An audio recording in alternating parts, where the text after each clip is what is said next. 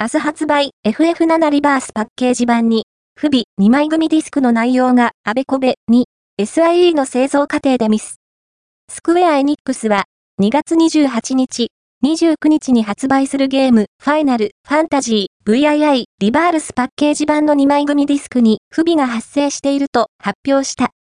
プレイ、ディスクとデータ、ディスクの2枚を収録しているが、ディスク表面にプレイ、ディスクと印刷しているものの中身は、データ、ディスクに、データ、ディスクと印刷しているものの中身は、プレイ、ディスクになっていたという。